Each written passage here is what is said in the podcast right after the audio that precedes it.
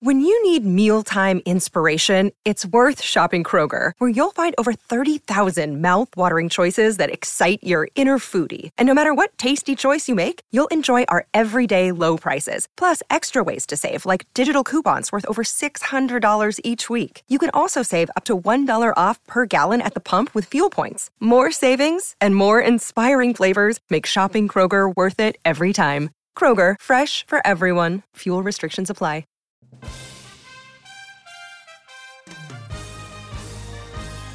Hi, I'm Rob Vanstone, and welcome to the uh, latest edition of the Rider Rumblings podcast. There is a ton to digest, and I am very honored to be able to uh, spend this time with uh, legendary Rough Rider receiver number 18, Jeff Fairholm, a Rough Rider from 1998 to 1993, and a proud member of the team's alumni. Uh, Jeff, thank you so much for uh, for being with us today. My pleasure, Rob. There's always lots to talk about in Riderville, isn't there? Yeah, especially this. I don't even know where to start, honestly. it just it just keeps coming and coming and coming. Um, I'm just interested in your take in general on the team. As someone I know follows the team as closely as you do, uh, they're coming off a bye week. They've just lost to Edmonton. Well, not just lost. July, uh, September 16th. They're playing in Winnipeg on Friday. What do you make of this team as it presently stands? I don't even know where to start, Rob. I mean, it's you know my dilemma too. Came, yeah, we came in we came into this season with such high hopes. Um, the team looked like it was rounding into shape really, really well. I even congratulated uh, both Craigs, Craig uh, Dickenson and Craig Reynolds, on putting together a, a, wonderful team. And boy, it fell apart quick. I mean, it you know we we start off four and one, um, but really we didn't play anybody. And then you know it was I was kind of waiting to see you know who we were going to play and and what how we were going to react to all of these different things. And boy stuff just kept happening and happening and happening and and it piled on again this week. And now i mean we're not assured a playoff spot. And you know montreal did us did us a favor uh, by beating hamilton. But you know uh, getting being this late in late september and hoping that hoping that Winnipeg or that Montreal beats Hamilton is not I not I think how we wanted the season to be going. And you know, I think it's somewhat of an easy fix, but it ain't going to happen this year. So, you know, I've heard some quotes uh, by Fajardo in, in, in, in, the media saying that, you know, it, when they make the playoffs, teams are going to be scared to play them. Well, I don't know about that. I think anybody would be happy to play the Riders right now. So it's been a it's been an interesting year for sure. What do you, what do you see as the not imminent fix, but the fix to which you allude? What needs to be done most most uh, importantly. Yeah, well, I say it's easy, but it's not. I mean, it, it's it's one thing. To me, it's the offensive line. Yeah, and you know, it's it's so porous. And when I do my pregame, um, like seven minute deal pregame on the radio, it seemed I sound like a broken record because that seems to be all we talk about. You know, it was yeah. the it was the penalties that's cleared up, but it's still no, we got to give quarterbacks time to throw, and they just don't. He just doesn't have time to throw. I mean, even uh, with his with his knee getting better and he's back to himself more, uh, running around and, and feeling better. He just doesn't have time, and you know he's he's gun shy back there. How do you not be? Um, you know, I've said I've said it before, and you and I, I guess, differ on this a little bit. But I've said it before. I, I question his deep throw arm strength, but his his medium and short game is is fantastic, and the guy is tough as nails. But when you're on your back as much as he is, I mean, it's you know it's tough to throw from that position. So yeah, it just uh, it seems to me I mean, Craig Dickenson said a few times that part of the responsibility for the frequency of frequency of of the sacks is that of the quarterback for occasionally bailing out of the pocket too early. But I I tend to defer to what you said there. It's just human nature. How do you play with any confidence behind that offense, offensive line? Isn't there the irresistible urge to flee that is reinforced several times over by the uh, lack of pass protection?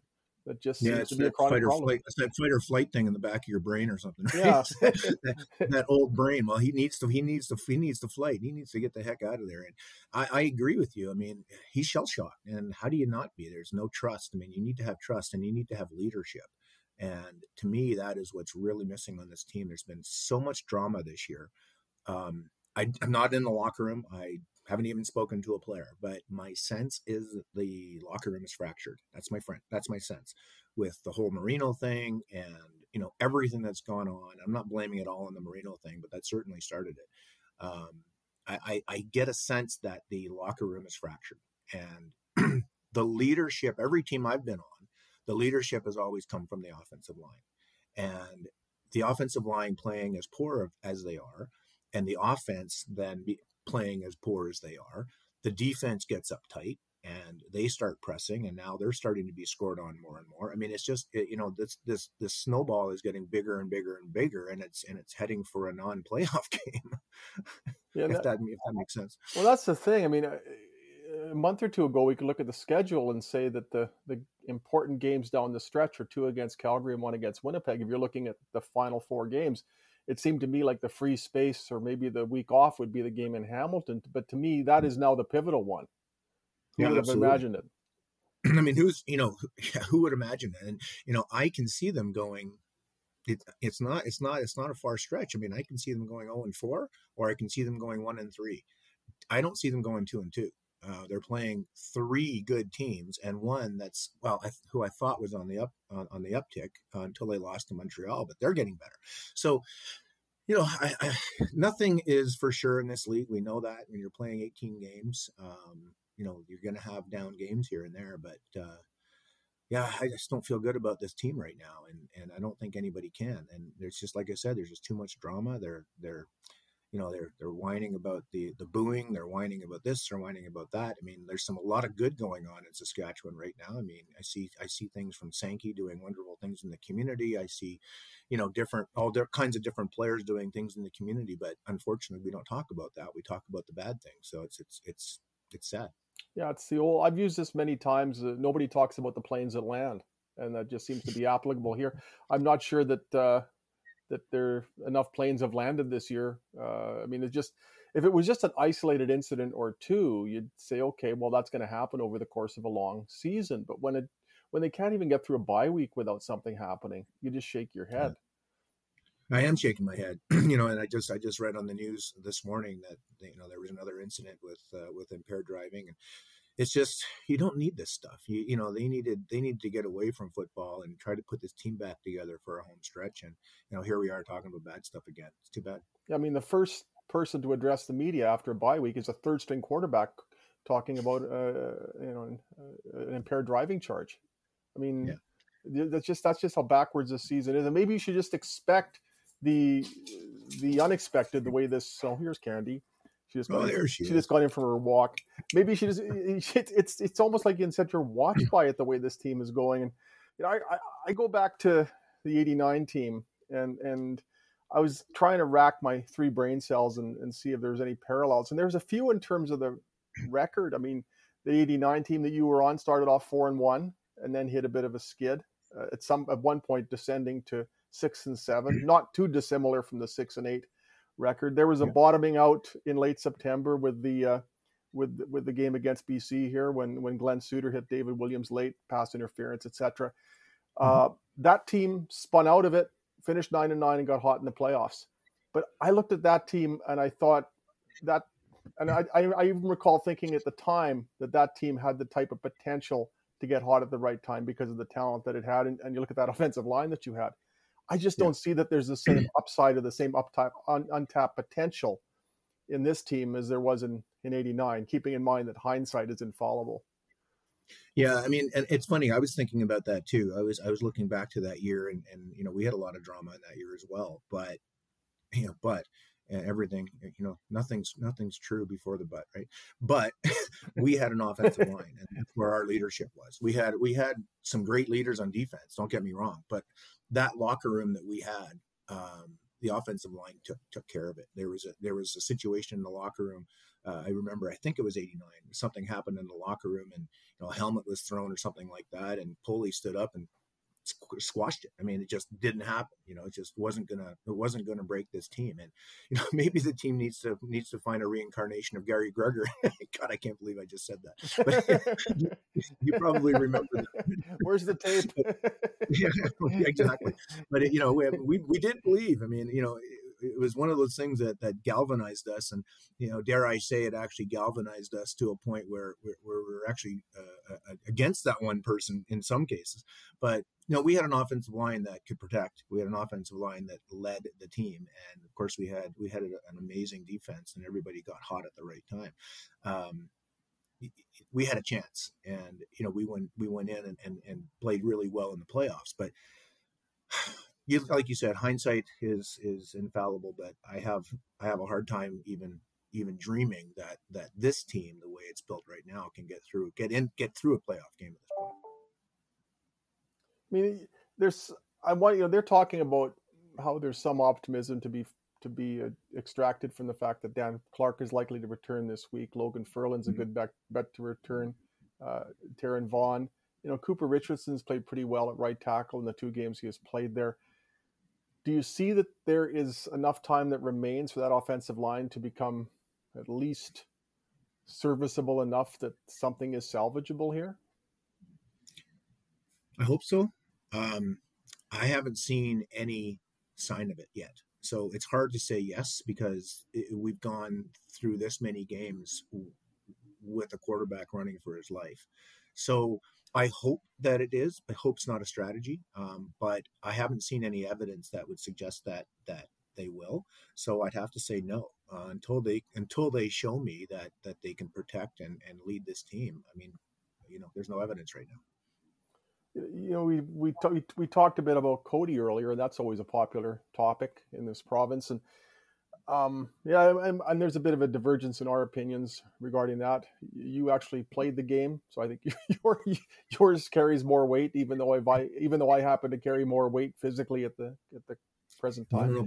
Um, but but he's um, it strikes me that at, at the very least, after that benching against BC, he's yeah. rebounded pretty well, uh, considering mm-hmm. the the impediments or the, the obstacles that he faces in terms of that offensive line in front of him. Uh, I think he's he's played some of some some decent football over these last four games and has resumed throwing the ball with some authority on on those type of routes that you cited earlier.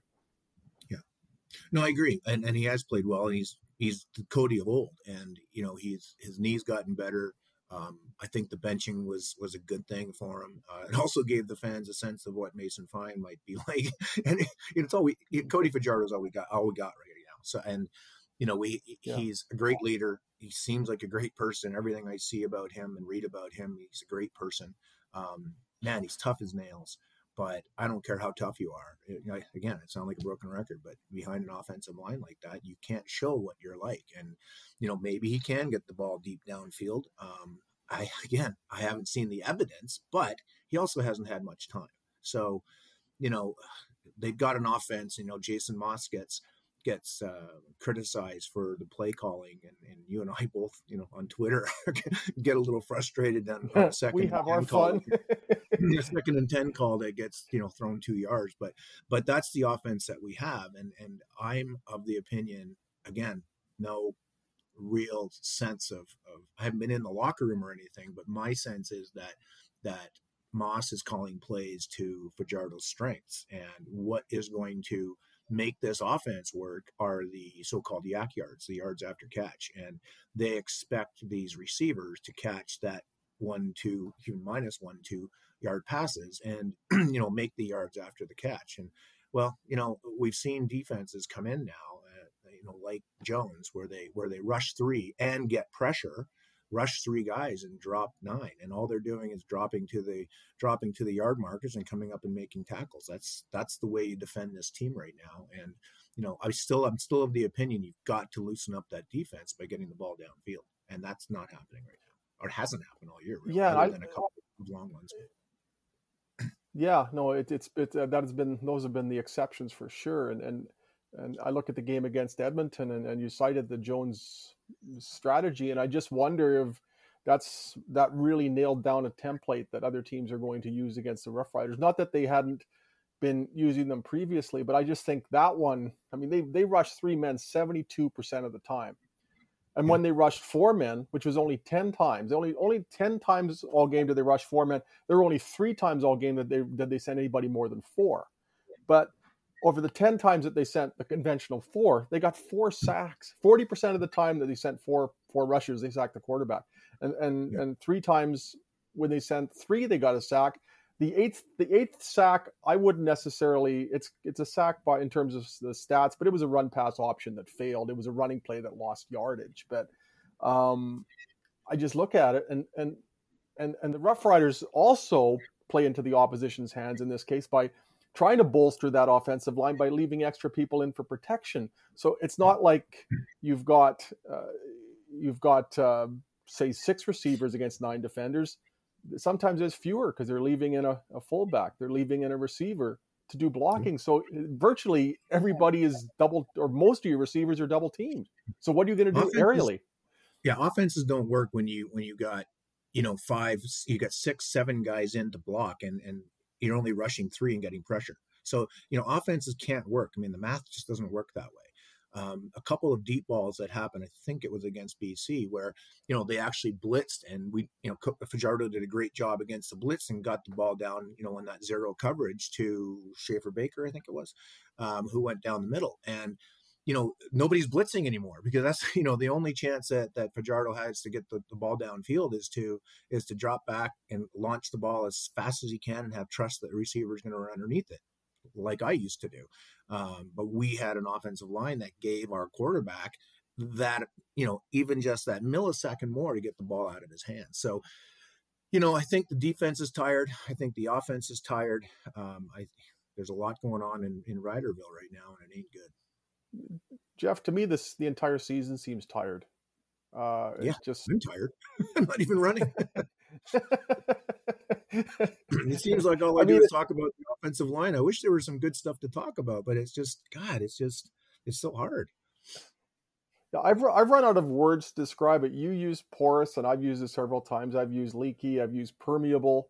Uh, I need to find a thesaurus to find alternate yeah. descriptions of that offensive line because it just it just it doesn't stop. But that to me, they knew it was a weakness coming into into the season or coming out of last season, and and they allowed 40 sacks in 14 games last year, and that was deemed uh, unsatisfactory. This year, they've allowed 59 sacks in 14 games. It's what was a liability is is worse. Like that's the real issue. And I mean, they signed Natai Rogers. He played sparingly with Ottawa the previous year. Ended up cutting him for half a season. They signed Jamal Campbell after he was let go by Toronto. He's barely even noticeable. Uh, the the two major offseason moves they did make didn't pan out and then you just factor in the the injuries and just the fact that I think fundamentally that most of them just aren't good enough and my goodness but well, shouldn't they have seen this coming after last year and that's what I don't get. I mean O'Day is O'Day is an, an ex offensive lineman and they've got scouts they've got people all over North America looking for players. And you know how do we not fix this problem? You know it's been two years now where where we just we can't protect the quarterback. And everybody knows i'm not saying anything that people don't know everybody knows that the you know you're only the team is only as good as your offensive line. It starts there always.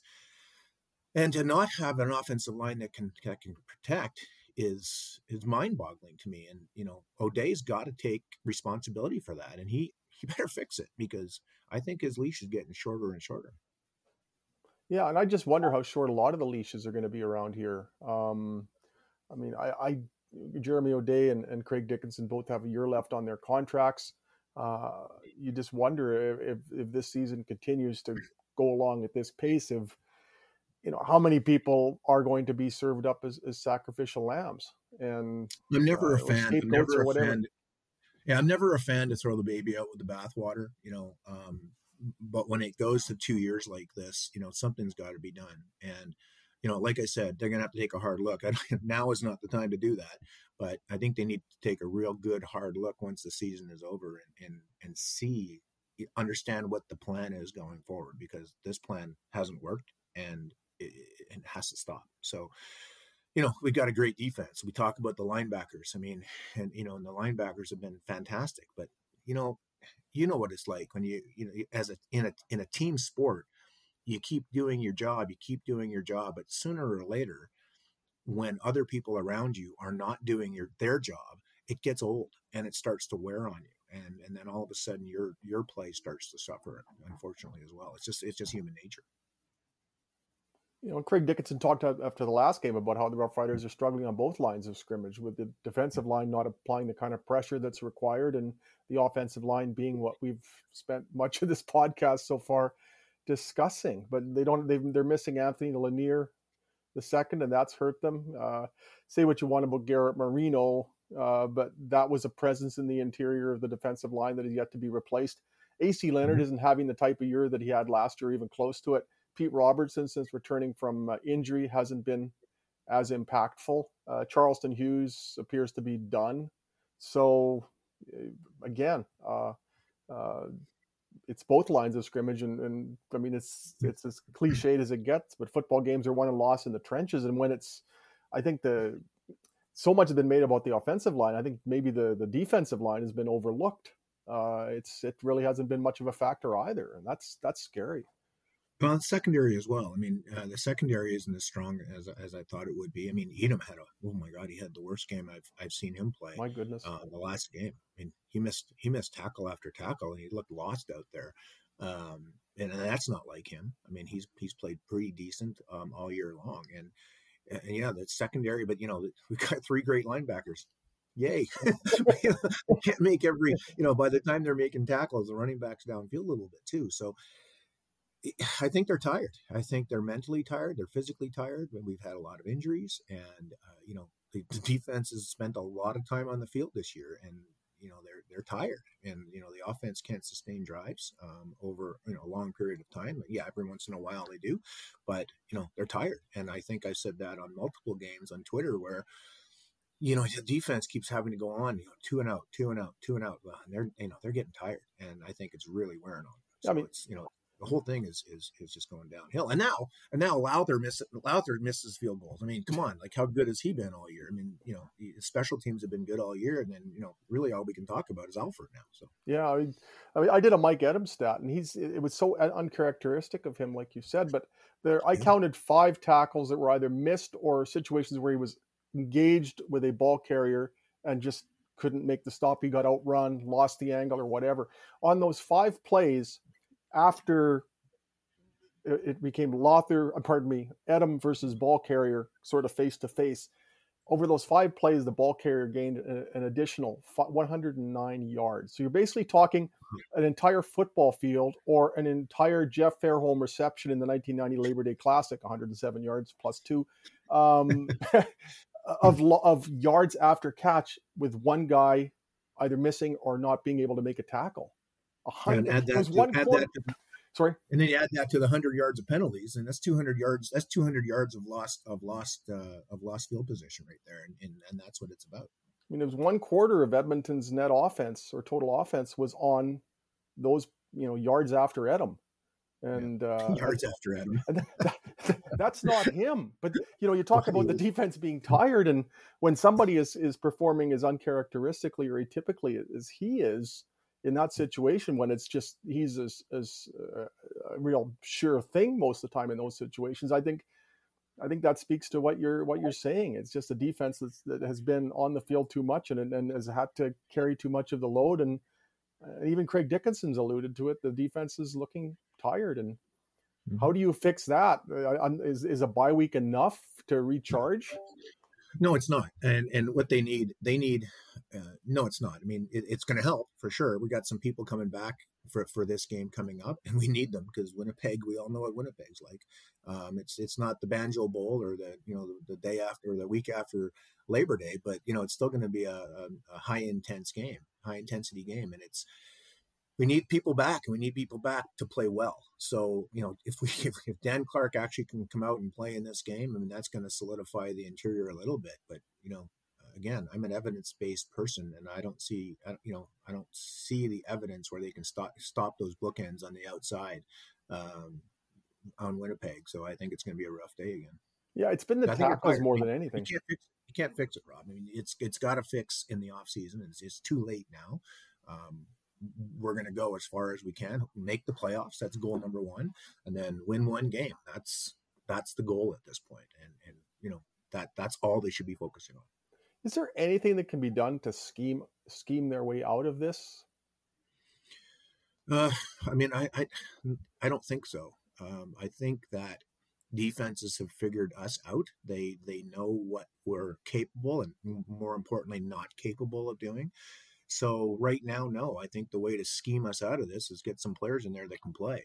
And, you know, a lot of those um, technical penalties, I think that Dickenson said, you know, they're, they're not getting the, the um, the bad penalties. They're getting these technical penalties. Well, you know when you get technical penalties when you're not good enough, and they're not good enough. So you're getting holding penalties and those types of things because they're just plain not good enough, and um, they need they need to to to get some better players. And that's not going to happen this year. You know, we added a, an offensive lineman to the practice roster. Never heard of him, but how how up to speed is he going to be? You know, in a week or two or three, he's not. They need training camp. So I don't know. It's going to be an off season. I'm, i hate to say it, and I hate to be that negative person, but you know, right now, I, I think the season is, is is damn near lost.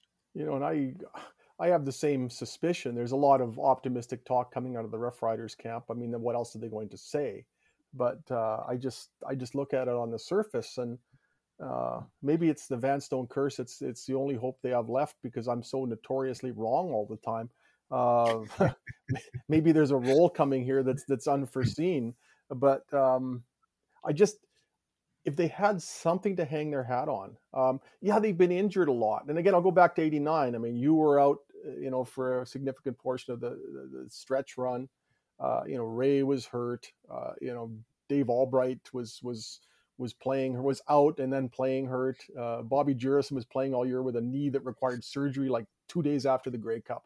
Uh, there were a lot of banged up players on that 89 team to the extent that that Jeff Bentrim was returning kickoffs and playing slot back. Rob Bresciani was called upon to start in Calgary one day, etc. You know, Jeff Treflin was playing linebacker at 170 pounds one day. Uh, so it, that team, you know, was able to, you know, make ends meet despite a torrent of injuries. I just don't see that there's that same potential here uh, with this team. That's a it's a common denominator between 89 and, and 2022, but I just don't see it, where there's the upside. You're talking about, you know, we're talking about a team, you know, I can't even do the math. It's so long ago. 1989 is forever ago. But you're talking about a different team. You're talking about a different era. And, you know, and you're talking again, you're t- everybody that you mentioned there, I was hurt, Ray was hurt, every, you know, all these people came in and stepped up. The one thing you didn't mention was the offensive line. We, you know, our offensive line was always there. They, yeah. They were always ready. Nobody ever got hurt you know, I think we played with the same five, maybe six guys the entire year and was the the bedrock of our football team. That hasn't changed in 30 some odd years. I mean, that is still that is still football. And I don't know. I hope that never changes. And again, that's what they need. It's it's an easy fix, right? You, yeah. you, you, you ship out four guys, you ship four guys in. should be an easy fix, but for two years it hasn't. And I hate to be the doomsday guy, but I got to be real, right? I got to tell you you want me on this podcast because you want my opinion. Well, this is my opinion. And until I see evidence that it's going to change, I don't see a nine and nine team, and I don't see a nine and nine team winning the Grey Cup this year. You know, you went back to the offensive line and how those guys never got hurt. I mean, Roger played more than you know, pushing 15 years between injuries. Yeah. Mike Anderson didn't miss a game for 10 years, etc. Yeah. Uh, yeah. This year, it's just been one after another, and and you know Taran Vaughn is in, Taran Vaughn is out, uh, and even when they've got the people in there that they think should be their starters, that they'd like to be their starters, are they are they good enough? And uh, again, I, I, don't know how to not to belabor the offensive line. I'm in the same uh, same predicament as you are. It just it just keeps yeah. coming back to that, no matter how much you try to talk about the circuitous issues.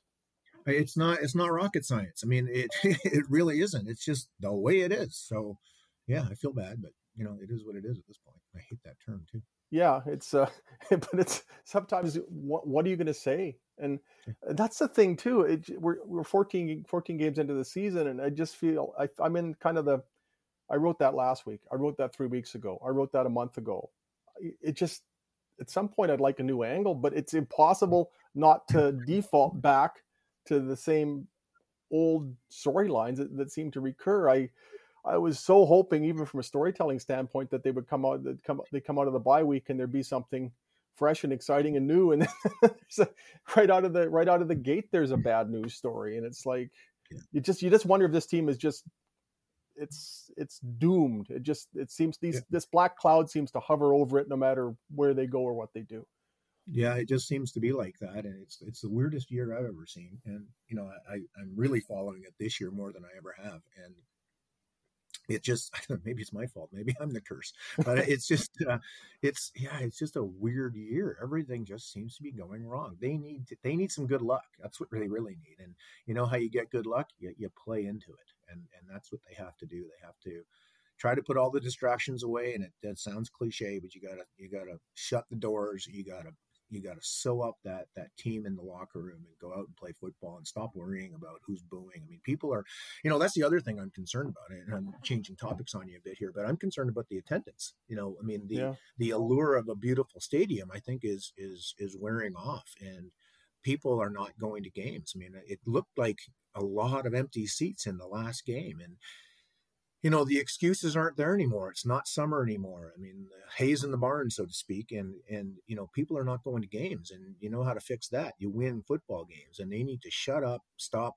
you know feeling feeling sorry for yourself and it's again it sounds cliche but they just need to go out and play football and it's just stop it.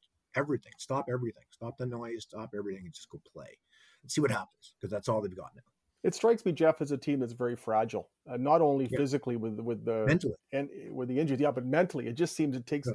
whether it's Duke Williams mouthing off on the sidelines or just a propensity for penalties or some of the things that irritate them. Even Nick Marshall saying things on. Instagram, like it just seems to me like there's a, just a there's virtually no firewall firewall with this team, if that makes any sense. No, I, I totally agree with you, and thank God that God all that social media wasn't there when I played because we, we had a lot to say. I don't know how they do it, but boy, they need to get off of it. They need to have yeah. they need to put together a team plan and together as a team and say no, just no more, stop. Okay, I know the fans want to hear it, but they need they need to win football games. Forget the chatting, forget everything else. Get in the locker room and, and go play. Shut the doors. That's what they have to do. And like I said, you got what you got right now. It is what it is. Use whatever turn you want, but you got four games left, guys. tighten this thing up. I mean, you know, it sounds stupid, and but you got to toughen up, and you, the only way to do that is to hold hands and get out there and, and, and do it together. What do leaders need to do in this situation? And you played for some teams that had such strong leaders. yeah. You were you were among them. What? Well, it, it's funny. I was I was actually thinking when you asked that. I don't think I was that much of a leader because I didn't need to be um, we had we had guys that just you know if if somebody wanted to change the music in the locker room, you had to go ask somebody first. I mean, I remember, I remember someone changed the changed the uh, changed country music into something else, and and Poley went up and changed the changed the channel and stood there and said, "No, this is the way it's going to be." I mean, that kind of stuff. You know, we had we had all across that offensive line, and what do they have to do? How do I answer your question? And who are those people? I don't even I don't even know necessarily who those leaders would be on this team. Well, it's Fajardo. Fajardo's yeah, got to be. That's the obvious one. one. It's got yeah, it's the obvious one, but it's got to be your linebacker crew. I mean, those guys have to step up, and and you know, it's uh, one of the one or two of the defensive linemen. Um, you know, un- but unfortunately, you know, Dan Clark. I mean, Dan Clark is is the leader, and you know, maybe with him coming back, if he's back, maybe that'll happen. Um, how do you do it? I don't know. I mean, everyone everyone says uh, you know the the team or the the player only meetings and stuff like that. Yeah, that helps, but you got to sustain that somehow, right? Uh, you going into a going into there and you get all raw raw and you come out yeah let's do it but how do you sustain it and that's you know that's the the longevity of the dan clarks of the of, of that offensive line that has to constantly be on people and you know constantly making sure that people are doing what they need to do what does craig Dickenson need to do here I think he's done everything he can do. I don't yeah, think I do he's. I don't think, he, I don't think he's done a bad job. I mean, he's he's playing with the, the the the, cards he's been dealt, right? And I think he's doing everything he can to, to you know every time he plugs a hole and another hole shows up in the boat. But you know, and that's all he's been doing. And I think he's I think he's coached well. I I don't know what he's done. You know, in the locker room, he's protected his players. Um, they did everything they could with the Marino situation to protect them, and he just kept you know shooting himself in the foot and they finally had to do what they had to do so i think he's done everything he can i don't know what else he can do i, I don't think he's the one that's the problem i, I think that you know I, I can't swear on this, I guess, but my dad used to say, you know, you can't make chicken salad out of chicken, you know what? And that's, you know, my, my wife hates that term because I use it all the time. But you, you know, that's the thing. You just you can't. You, you got to go to war with what you got now, and and you know, unfortunately, they don't have the soldiers. Chicken fingers. No, sure. let's go with that. Yeah, and that's. Sure. I think Craig Dickens has been dealt a really bad hand. Are there some things that maybe he could have done better? I think he's acknowledged that at times. But hmm. when you are faced, when you have to coach this team with its deficiencies, it's it is so much to ask of a coach. And I just get the feeling at the end of this year it might be Craig Dickenson who's the one that is served up as the okay, he's going to pay the price for this team, and they'll cite lack of discipline or whatever they have to cite, or the four and one start that got away from them. But to me, I just think the it's it's a problem that lays that is is much higher. And I, I don't advocate the dismissal of anyone. I think people just need to do their jobs better. I agree, and I'm like I said, I'm never one to just start firing people. I think you know, I hope if they get rid of, of Dickenson, I think that'll be a crying shame. I think he's done a, a really good job, and I think they've got a, a, terrific coaching staff that I hope they, they they can keep together. You know, everyone complains about Maas and the play calls, and just put that in your head. Maybe he's calling plays that that are are, are suited to Fajardo's strengths instead of you know instead of not. So just think about that, and I, I just put that out there.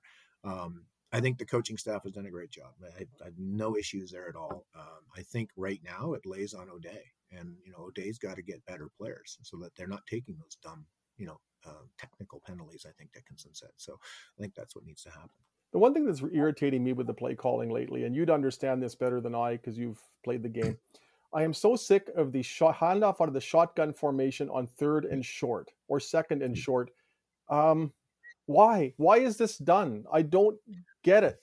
You and me both. I don't understand it either. It's you know, especially when especially when the defensive line is a yard off the ball, you're you're you're giving them, you know, you're giving that advantage back. And unfortunately, I don't get it either. I mean, I think I think coaches um yeah, I see it all the time. I watch I watch a lot of NFL as you do, and I, I see coaches they almost outthink themselves. They, they they they think that they need to do something. To me, keep doing what keep doing what works until they stop you. That's always been my theory. Um, and I think I heard it on your podcast last week. You know, just keep doing it. If the running game is working, run the ball. Keep running the ball. Why all of a sudden, you know, until they stop you, and or you know, why do they always have to? You know, oh, I got to do something different now because they're going to get on to me. Keep running it, jam it down their throat. I mean, I understand. I was a receiver, but you know what? keep working with keep work keep going to what's working and stop trying to to overthink things which i think happens sometimes and that that shotgun thing is is just one of those things that they do and it's just it boggles my mind. Sometimes i, I wonder if coaches are like uh it's like those old de- detective shows when they're trying to out out scheme the criminal and they they they think that's what they think we're going to do. So right. uh, and again I, I mentioned in the podcast last week i saw ronnie a lot and Ronnie, if he saw weakness, he would go at it and he would keep going at it until they showed demonstrated they could stop it. And Absolutely. that that was it was as basic as that. It's it's football's football's a complicated game, but you, you can break it down to, to its simplicity, right? And and that's what you know. If it's going to work, if you want to throw to Elgard every play, throw to Elgard. Who's going to work every play? I mean, it's not yeah. rocket science, but you know, you've got a playbook deep in the season now that's probably you know 300 plays deep and you know they they feel like they have to they have to get to them all um, they should know going in what's going to work and what isn't and then you make adjustments as you go um, you know i'm not seeing that um, you know and for that's that's the one thing that that you know i, I don't like some of the play calling um, and and now you got two running backs that are hurt you know yeah. talking about running where does Hickson it stop I, yeah, I know. It's, Hickson's got a, a, bad hand, and I loved him. I saw him in, in uh, in preseason. Love the way he run then, ran then, and I love the way he was running. And all you got now, you, who's running back? I mean, who's going to be the running back? I mean, both Morrow and Hickson are, are out. I don't even know who they're going to play. So yeah, it just keeps. I don't know. I'm, I, I keep going back and forth, and I'm just frustrated. I don't have the answers. Otherwise, I'd be I'd be making the big bucks like O'Day. uh, we should all we should all hope for that kind of remuneration. Not knowing what the salary is, but suspecting that it's uh, exponentially greater than mine. yeah, half, half kidding. So I, I don't. I, am enjoying. I'm enjoying sitting in a hotel room right now talking to you rather than having to go out on a practice field. So it's uh, my life's a lot simpler, which is a good thing. Where are you right now, Jeff? I'm in Edmonton. Uh, just I was in meetings yesterday and a couple of meetings today, and I'm heading back heading back home here shortly. So tell yeah. our fine viewers or listeners what you are up to these days. Well, I work for a company called Evans Consoles, and I am the regional sales manager for Western Canada. So we basically design and furnish command and control rooms. So things like uh, air traffic control towers, 911 centers, oil and gas control rooms, things like that. So I'm not not smart enough to do the systems and all the technology. I just do the furniture, fixtures, and equipment so that uh, the operators, the people that sit in there, can be uh, more comfortable in their 12-hour shifts. What's it like to have an actual job? I just do podcasts and uh, and take down broomball scores for a living. Yeah, you're so good at it too. Like you came on this podcast, no notes, you're just ready to go. Uh, you know, I've been doing it for so long, Rob, and it's um, I've been doing it almost 20 years now with the same company. Wow, uh, I love it. It's uh, I, I grew up with office furniture. My father owned office furniture dealerships back east, and so I grew up with furniture. And, and this is a, a niche that I, I got into, and I absolutely love it. And um, dare I say, I'm pretty good at it, and um, I have a way of of making sure that the customers on you know just the most happiest person in the world and we have great product and great service. So what else can i ask for? That philosophy could be very useful on some cfl teams i could name. That's another well, can of worms. That's a whole other can of worms. I where, where i touched on the uh, i touched on the attendance a little bit and you know i think they, they need to do some work there but um, you know i'm all about the customer and and, and you know that's what uh, that's why I think I guess I'm I guess I'm pretty successful at what I do. So um, you know it's all about the customer. If you take care of them and understand what they want, then it's a pretty easy sale. Well, I'm sorry to take you away from those customers for upwards of 40 minutes when I asked you for a half hour. the boss doesn't know I'm taking this time off. well, I, I, I'll just uh, ho- hopefully nobody's for your for your benefit. I hope nobody's watching this week. I'll make you that shallow promise. So that's all good. That's all good. I know how many people are on watch your watch or listen to your podcast, so you do a good job, and I, I love listening to your guests, and uh, I learn a lot too. Like I'm constantly learning, and you know, I don't know, I certainly don't have the answers for the Roughriders, but you know, listening to other people and you know, taking bits and pieces, I, I think I have a, a little bit of a better opinion, and it's not all mine; it's bits and pieces of everybody else. So um, you know, I'm watching, learning, and listening, and you know, hopefully, I can do more of these. I enjoy it a lot. Well, I, I learned from people like Tom Burgess and, and Kent Austin who thought, you know, if if I need something good, I'm just going to go to Fairholm repeatedly. You're the first repeat guest we've had during the 2022 season. So really, it, oh, that's awesome. We, we, talked earlier about if if uh, you know, offensive coordinators, if something's working, keep going to it. So I'm not gonna I'm not gonna get any fringers here. I'm going right to right to Jeff Fairholm. So well, I'll have to look. I'll have to check the mail more often. I haven't received my check yet. So well, it, will bounce like a like a newly manufactured basketball. So with helium in it. So I, I don't. I always enjoy our talks, Rob. Well, that's all I can offer you is compensation, except thanks and uh, and uh, maybe a few retweets. So that's all, that's all I need. I just have to read the um, outro here. I will be severely punished in draconian fashion. So here we go. Here comes my weekly recitation of this. If you enjoy the podcast, please leave a review and a five star rating. Why haven't I memorized this by now? It helps us grow the podcast. You can subscribe to the show on Apple Podcasts, Google Podcasts, Spotify, Stitcher, or wherever you get your podcasts. If you'd like to send us a question, you can email me at rvanstone at postmedia.com and we'll read it on the show. I promise. You can follow me on Twitter at Rob Vanstone. Uh, Jeff, you can be found at Slotback18 if memory serves me. That is correct. On Twitter, that's where I do a lot of my a lot of my rider stuff. So I gotta I gotta memorize that. It's like the um, air tra- or the uh, flight attendants when they read the safety demonstration. I'm sure they've done it four million times. They probably don't need to go off a cheat sheet. I feel rather pathetic you know, there. You know what's funny, and I know we I know you got to go, but I, when we came back from Toronto after the Grey Cup and we were on the plane, everyone was happy. The the, the flight attendant, we we could call them stewardesses back then, but the flight attendant asked Mark Guy to stand up and actually do the do the demonstration. you think you'd think that being on so many planes and listening to it so much, it would have been easy. Well, he blew it really bad. so, so don't feel bad. I was on that flight, by the way. Were you? Yeah, yeah. yeah I, I, went down there strictly as a fan, and uh, it just so happened that our flight back to Black back from Toronto, Patrick Davitt and I were on the flight with the Roughriders. We saw the epic pillow fight. Yeah, pillow uh, fight. Yeah, and yeah, that was, was that was an amazing uh, bit of fortuitous luck to be on on that well, plane that day the, the, the riders are going to have to do some traveling, unfortunately, but hopefully they hopefully they can stay at home and play in the last game of the year. Let's let's have some hope there. Great. No, it's uh, very well said, Jeff. And as always, I'm so honored and flattered that you take the time to be with us here. It's uh, always great to chat. Anytime for you, Rob. You know that. would be great. For number 18, Jeff Fairholm, I'm numbers number 18 on the depth chart. Rob Vanstone. We'll do this again next week. Take care. Bye bye.